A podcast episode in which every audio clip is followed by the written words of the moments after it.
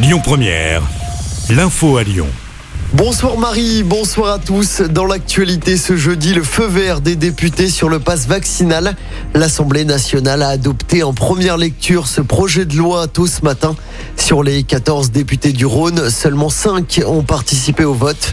Le projet de loi doit désormais être examiné par le Sénat en début de semaine prochaine.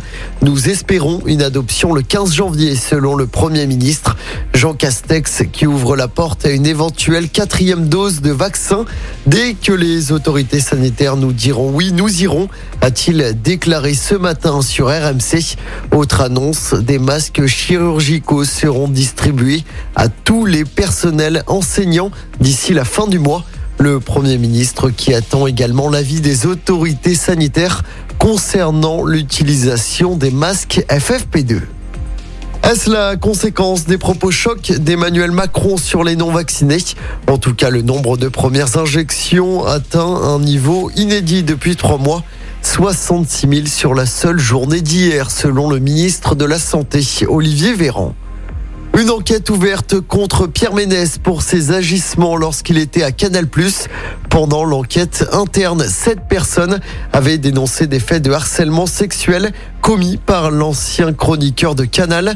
Par ailleurs, Pierre Ménès sera jugé en juin prochain pour une affaire d'agression sexuelle qui se serait déroulée au Parc des Princes en novembre dernier.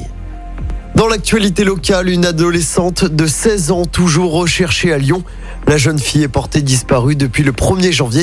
Elle a quitté les Bouches du Rhône pour rejoindre la gare de la Pardieu à Lyon où son téléphone a été localisé samedi matin pour la dernière fois. On vous a mis toutes les informations sur notre page Facebook. Le salon de l'étudiant débute demain à Eurexpo et ça va durer jusqu'à dimanche. Au total, plus de 300 exposants seront répartis sur le site. Objectif, permettre aux jeunes visiteurs d'explorer les possibilités qui s'offrent à eux après le bac.